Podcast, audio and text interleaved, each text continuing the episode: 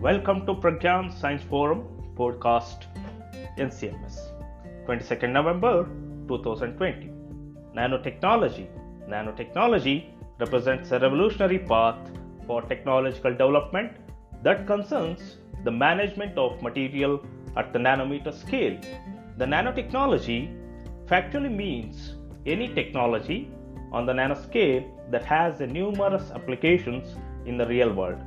Nanotechnology literally encompasses the fabrication and applications of chemical, physical, and biological systems at scales ranging from individual molecules to submicron dimensions, and also the integration of these resulting nanomaterials into larger systems.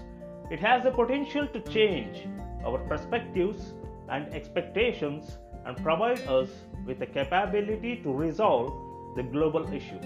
The first ever concept was presented in 1959 by the famous professor of physics Dr. Richard P. Feynman.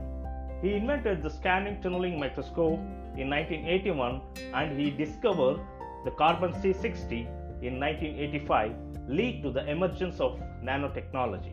The term nanotechnology had been coined by the scientist Taniguchi in 1974, and the use of the carbon nanomaterials in new eras like nanomedicine, biosensors, and bioelectronics.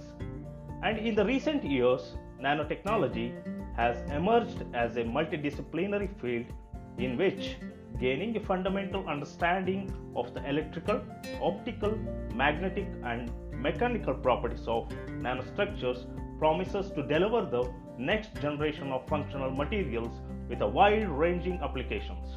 Nanostructures can also provide the solutions to the technological and environmental challenges in the areas of catalysis, medicine, solar energy conversion, and water treatment.